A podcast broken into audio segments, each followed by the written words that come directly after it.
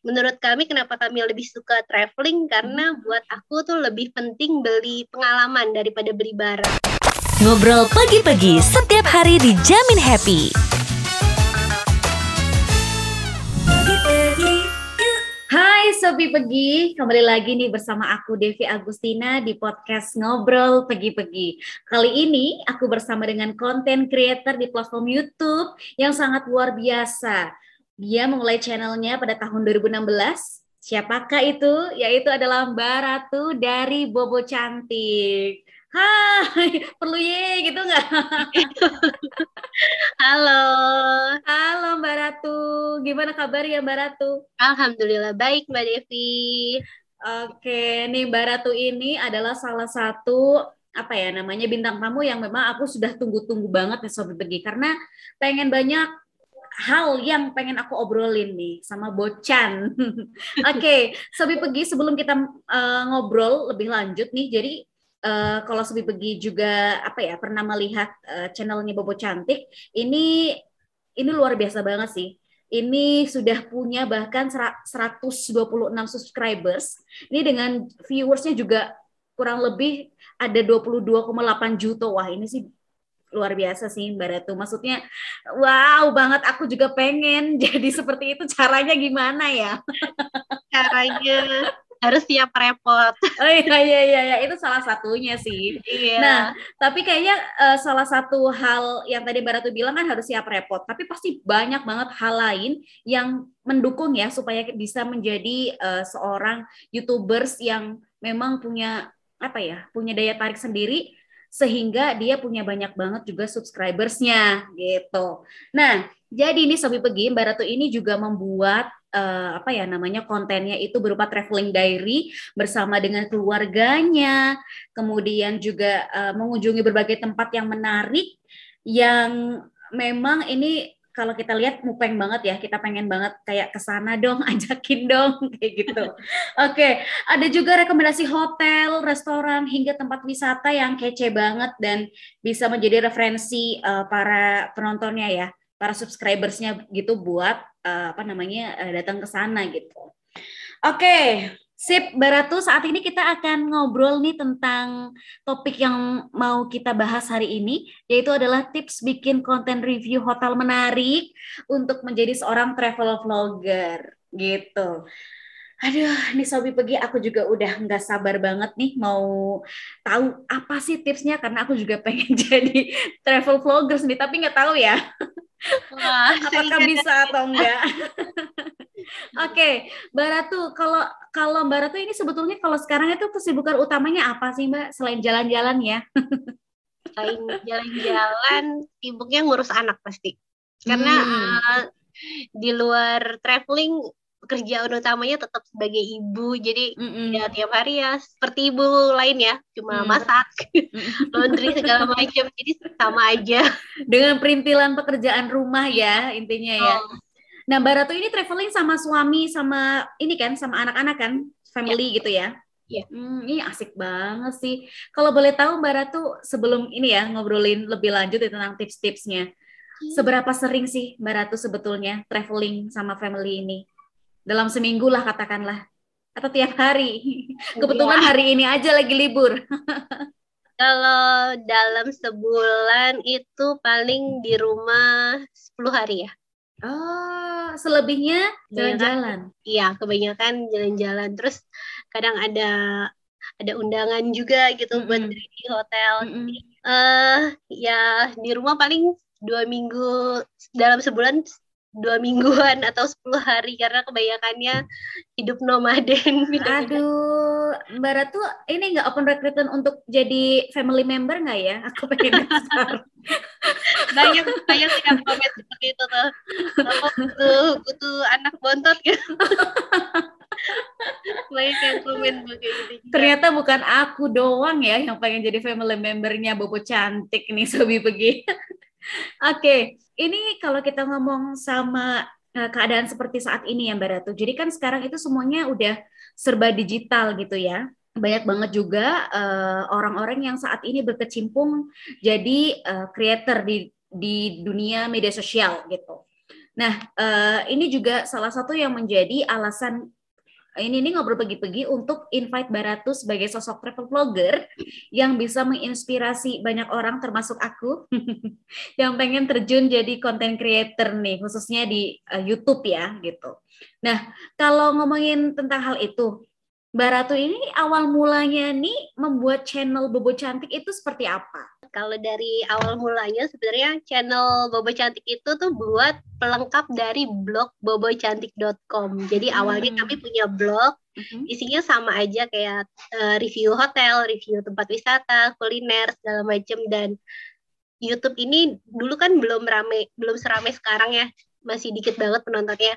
Jadi hmm. uh, YouTube ini awalnya cuma buat visualisasi dari apa yang kami tulis di blog. Kadang kan orang baca tapi butuh gambaran jelasnya seperti apa makanya mm -hmm. di video video awal kami tuh nggak ada narasinya karena oh, okay. karena kami mikirnya ya kalau mau info detail bacanya di blog tapi kalau cuma mau lihat gambarannya ya di, di YouTube jadi intinya hmm. awalnya seperti itu terus uh, selain buat visualisasi blog kami juga bikin tuh buat dokumentasi buat eh, anak-anak nanti kalau udah besar. Jadi kalau pas hmm. gede mereka bisa lihat nih dulu, oh dulu aku pernah ke sini ya, oh aku pernah sekecil ini main ke sini kayak gini-gini. Jadi uh, sebenarnya itu ada dua tujuan untuk dokumentasi pribadi buat anak-anak sama hmm. untuk visualisasi dari blognya bobocantik.com.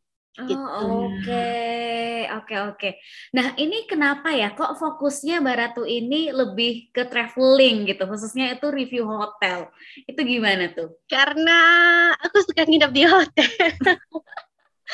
Siapa yang gak suka nginep di hotel? Maksudnya servisnya gitu kan. Terus, oh, benar-benar. Dan kalau buat penonton aku yang biasa udah lama di YouTube pasti dia tahu history Bobo Cantik tuh kami bukan dari keluarga yang berada gitu kan. Jadi sesuatu nginep di hotel tuh kayak sesuatu yang wah gitu dan traveling tuh kayak jadi sesuatu yang wah. E, banyak sih yang mikir kami dari keluarga berada makanya bisa ke sana kemari padahal aslinya nggak seperti itu. Aslinya ya tetap ada lembur, tetap ada nabung buat traveling segala macem dan uh, menurut kami kenapa kami lebih suka traveling karena hmm. buat aku tuh lebih penting beli pengalaman daripada beli barang kalau oh, orang nabung kan beli barang. Nah, mm-hmm. kalau buat aku kalau barang tuh bisa bisa ada ketinggalan zamannya atau mm-hmm. bisa hilang atau bisa mm-hmm. rusak gitu. Sedangkan kalau beli pengalaman itu kan sesuatu yang abadi yang bakal bisa diceritain sampai kita tua nanti gitu sampai ke anak-anak kita dulu pernah ke sini loh oh ini ada memori pernah ke sini loh jadi kenapa traveling karena emang hobi dan buat kami yang penting adalah pengalaman gitu mbak Aduh, keren banget sih. Aku pun juga sama sebetulnya. Maksudnya, menurut aku pengalaman itu adalah hal yang sangat berharga banget gitu loh, Mbak. Ya benar, kita bisa ceritain ke anak-anak kita kelak kayak gitu. Ini iya, aduh, ya, pengen lebih, banget sih. Mm -mm, betul lama gitu lebih mm -hmm. lebih memorable gitu kan yes betul betul betul karena kan ada yang bilang pengalaman adalah guru guru yang paling berharga nah yeah. itu juga tuh. ada di tulisan aku tulis zaman dulu ingat tapi uh, uh, tapi kalau boleh tahu Mbak Ratu ini memang emang hobi traveling atau sudah menekuni uh, bobot cantik itu sebelum merit atau memang setelahnya ya? Uh, sesudah merit. Hmm, oke. Okay. Jadi, Jadi ya ya dulu cari tambahannya lewat ngeblog sama ngevlog gitu. Oke. Okay. Menarik banget sih Mbak Ratu. Jadi uh, apa ya namanya kalau ini kan tadi happy banget ya orang ngelihatnya kalau traveling itu kesannya uh, apa namanya yang kita munculin gitu ya di berbagai macam yeah, iya. platform yeah. di sosmed lah gitu di YouTube atau di blog gitu. Kayaknya wah enak banget sih gitu. Tapi sebetulnya ada nggak sih dukanya gitu? Kalau suka dukanya, kebanyakan orang mikirnya pasti nggak ada dukanya nih, karena jalan-jalan hmm. terus dukanya apa gitu kan. Tapi sebenarnya yang bikin kita bosen itu kan bukan tempat, tapi rutinitas. Mm-hmm. Jadi walaupun kita di mana, kalau rutinitasnya ya gitu-gitu aja. Kemarin kan aku juga sempat road trip keliling Jawa Bali tuh tiga bulan jadi selama tiga bulan rutinitasnya bongkar koper beresin baju terus sebagai ibu mau di mana pun tetap ngurus anak jadi duka apa dukanya ya sama aja ada bosennya juga gitu jadi orang mikirnya nggak ada bosennya padahal bosennya tetap aja karena mm -hmm. rutinitas kan yang bikin iya. bosen yeah. bukan tempatnya terus uh, ya pasti agak rempong ya, agak repot ya karena bikin konten sambil ngurus anak itu kan bukan bukan hal yang mudah gitu. Jadi ada capeknya, ada repotnya, ada ada bosennya juga. Nah, tapi tapi semuanya ketutup sih sama sukanya karena mm -hmm. sukanya itu bisa datang ke tempat baru, nambah wawasan baru, ketemu orang baru, teman baru, jadi bukan networking gitu kan. Mm -hmm. Terus uh, yang paling penting adalah dapat income dari hobi. itu ya. sih. nggak nggak mudah dapat income. Iya iya betul kan betul. Sesuatu yang sesuatu yang wah, apa berkah banget sih mm. karena kita ngejalaninnya have fun, uh, ngejalaninnya fun gitu karena emang hobi tapi dibayar juga. Jadi ya itu suka dukanya. Iya, makanya kayaknya ini jadi salah satu profesi yang paling diminati sama anak-anak muda ya khususnya. Iya. kayak pengen banget gitu. Oke, okay.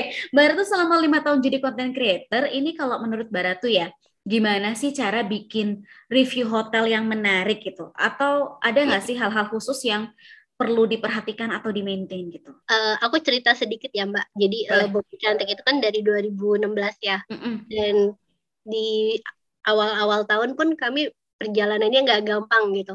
Sempat ngerangkak juga tuh di 2018, 2017, 19 tuh pasti sempat ngerangkak. Uh, udah bikin konten banyak gitu ke mana-mana tapi kok segini aja viewersnya terus ternyata saingan juga makin banyak nih mm-hmm. karena kan sekarang udah banyak banget kan konten creator nggak cuma di YouTube aja di Instagram di TikTok semua pada bikin tentang travel. Kalau dulu kan travel cuma blogger aja, sekarang hmm. udah travel vlogger di TikTok, di Instagram dan justru uh, dengan banyaknya saingan tuh akhirnya kami sempat introspeksi salahnya hmm. di mana nih, kenapa selama ini kok uh, naiknya ngerangkak banget gitu, sedangkan pendatang baru ini udah banyak banget subscribernya.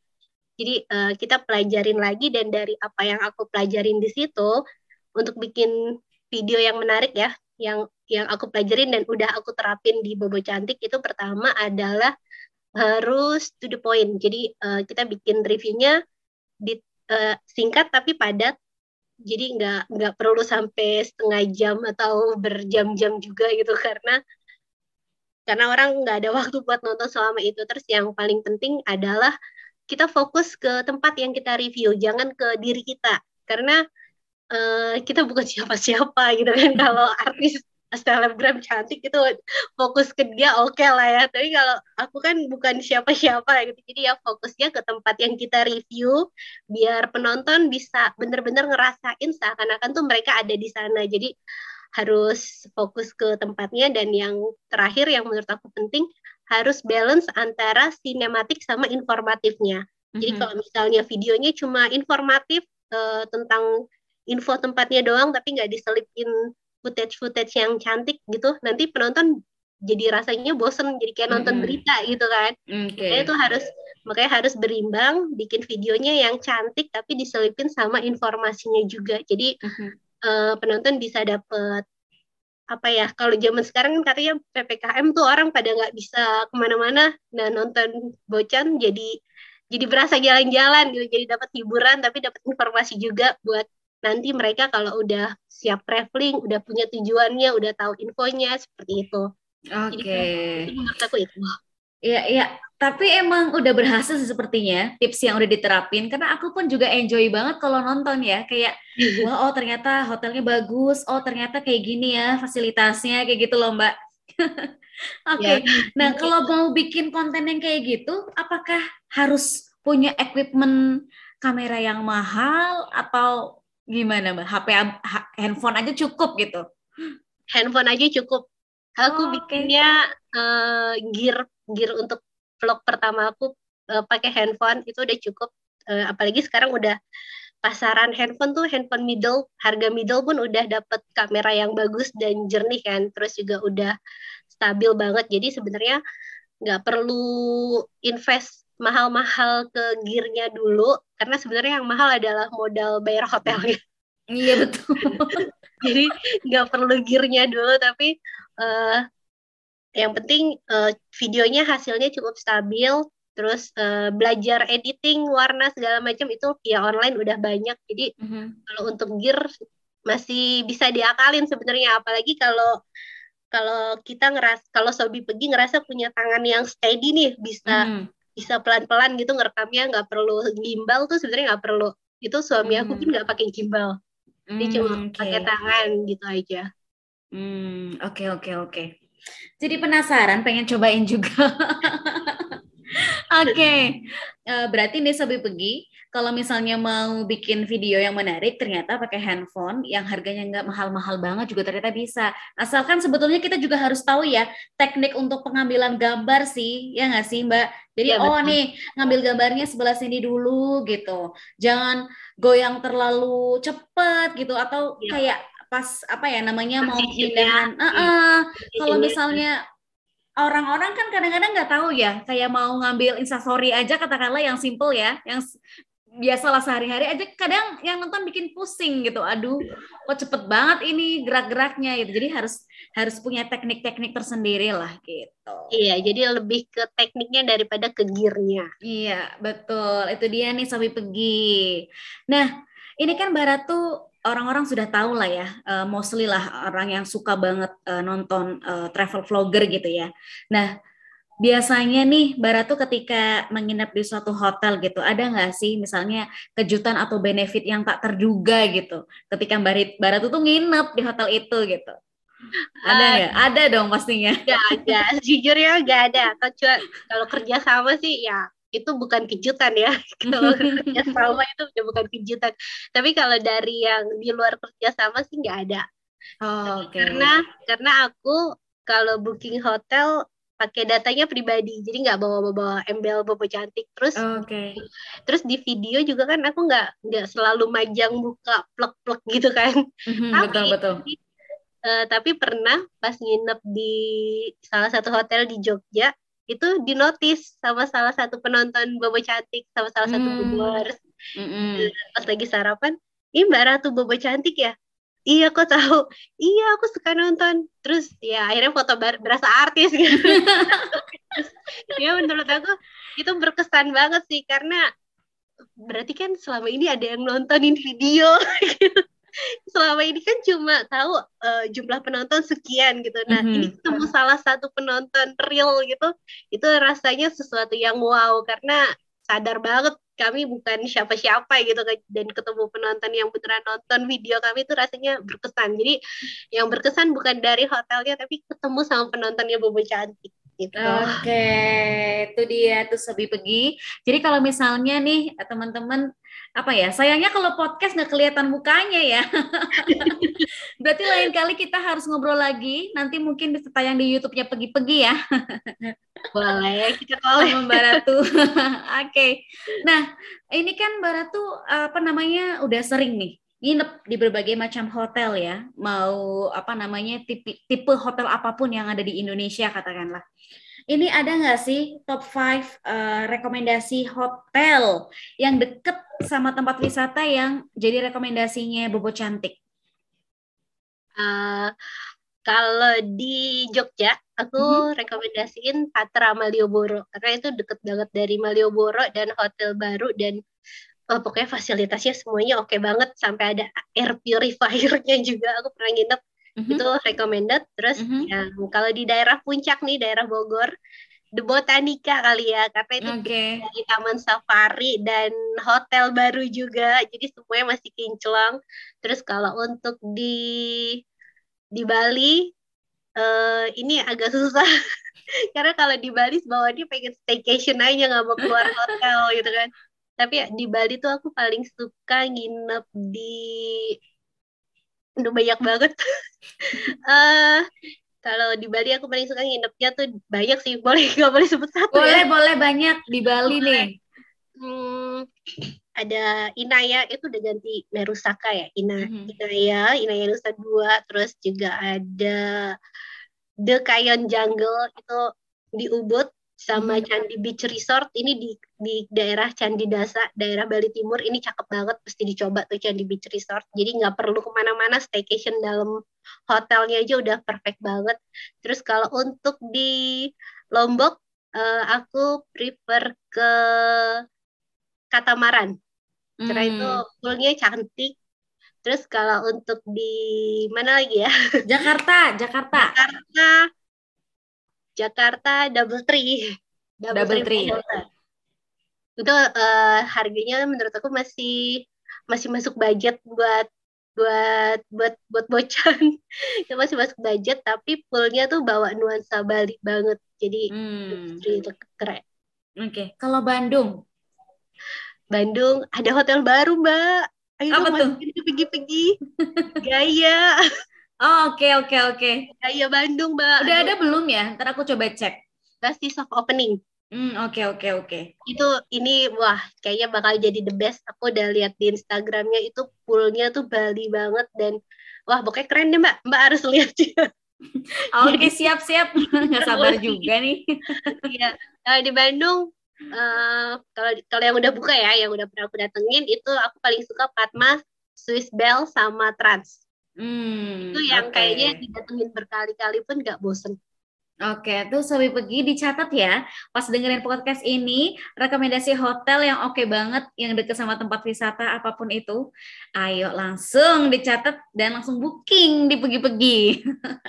Oke, Mbak Ratu, ada nggak nih apa namanya uh, pesan yang pengen disampaikan nih uh, kepada Sobi Pegi yang baru pengen jadi konten creator nih supaya bisa menghasilkan konten yang menarik, berkualitas sehingga nanti bisa sukses kayak Bobo cantik. uh, buat Sobi Pegi yang pengen jadi konten tentang traveling atau review hotel segala macam, pesan aku yang pertama pasti lakuin aja, jangan pusing jangan pusing nanti penontonnya gimana, subscribernya gimana, balik modal atau enggak, jangan pusing ke sana dulu. Yang penting fokus kerjain, bikin karya sebagus mungkin, terus juga harus konsisten dan uh, kalau mau trik jalan pintasnya mungkin bisa datengin tempat viral ya.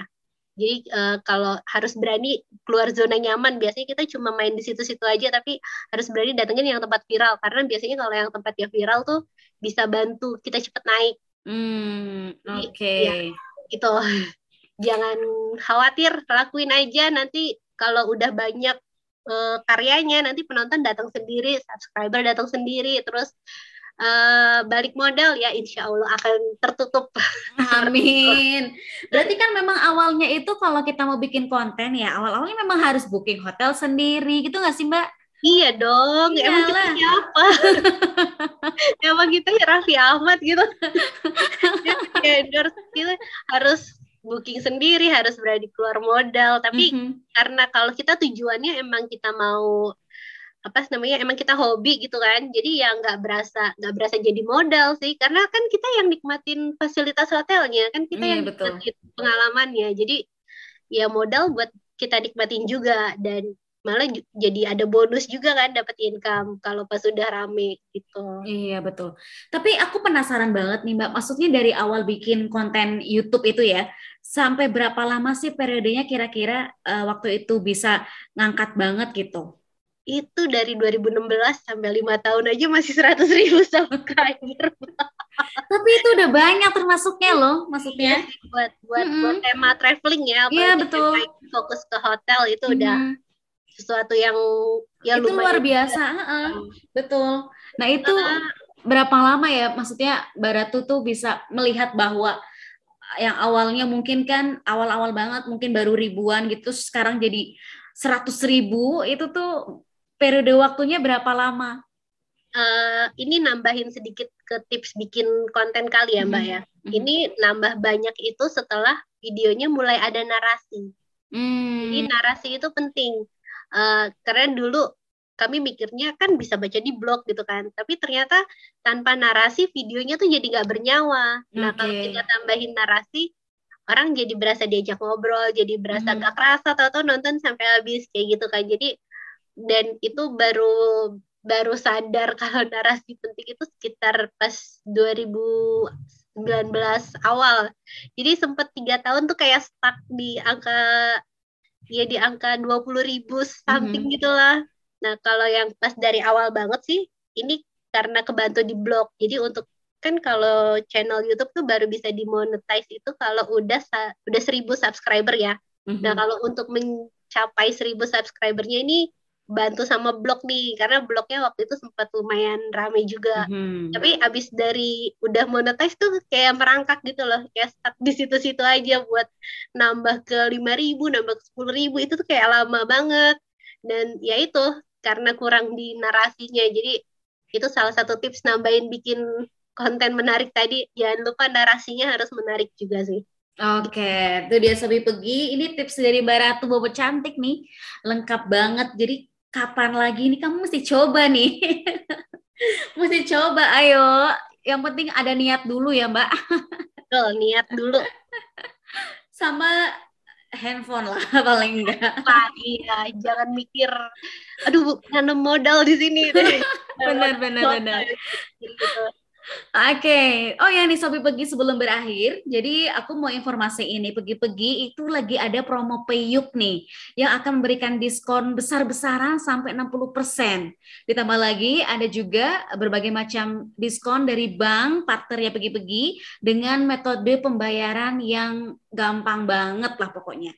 Promo ini berlaku untuk semua jenis layanan hotel, pesawat, kereta api, bus, dan travel. Jangan sampai kelewatan ya. Periode promonya itu mulai dari 19 hingga 26 November 2021. Oke, Mbak Ratu, thank you. Udah mampir di ngobrol pagi-pagi kali ini. Terima kasih sudah ngundang Bupa cantik juga. Semoga kita bisa ngobrol lagi di lain kesempatan ya Mbak ya. Ya. Oke, Sobi Pegi nantikan juga berbagai macam konten menarik eh, kolaborasi antara Pegi-Pegi dan Bobo Cantik. Semoga menginspirasi ya. Bye-bye. Jangan lupa download aplikasi Pegi-Pegi di App Store dan Play Store. Dan follow sosial media Pegi-Pegi di Instagram at Pegi underscore Pegi, Facebook, serta Twitter at Pegi-Pegi.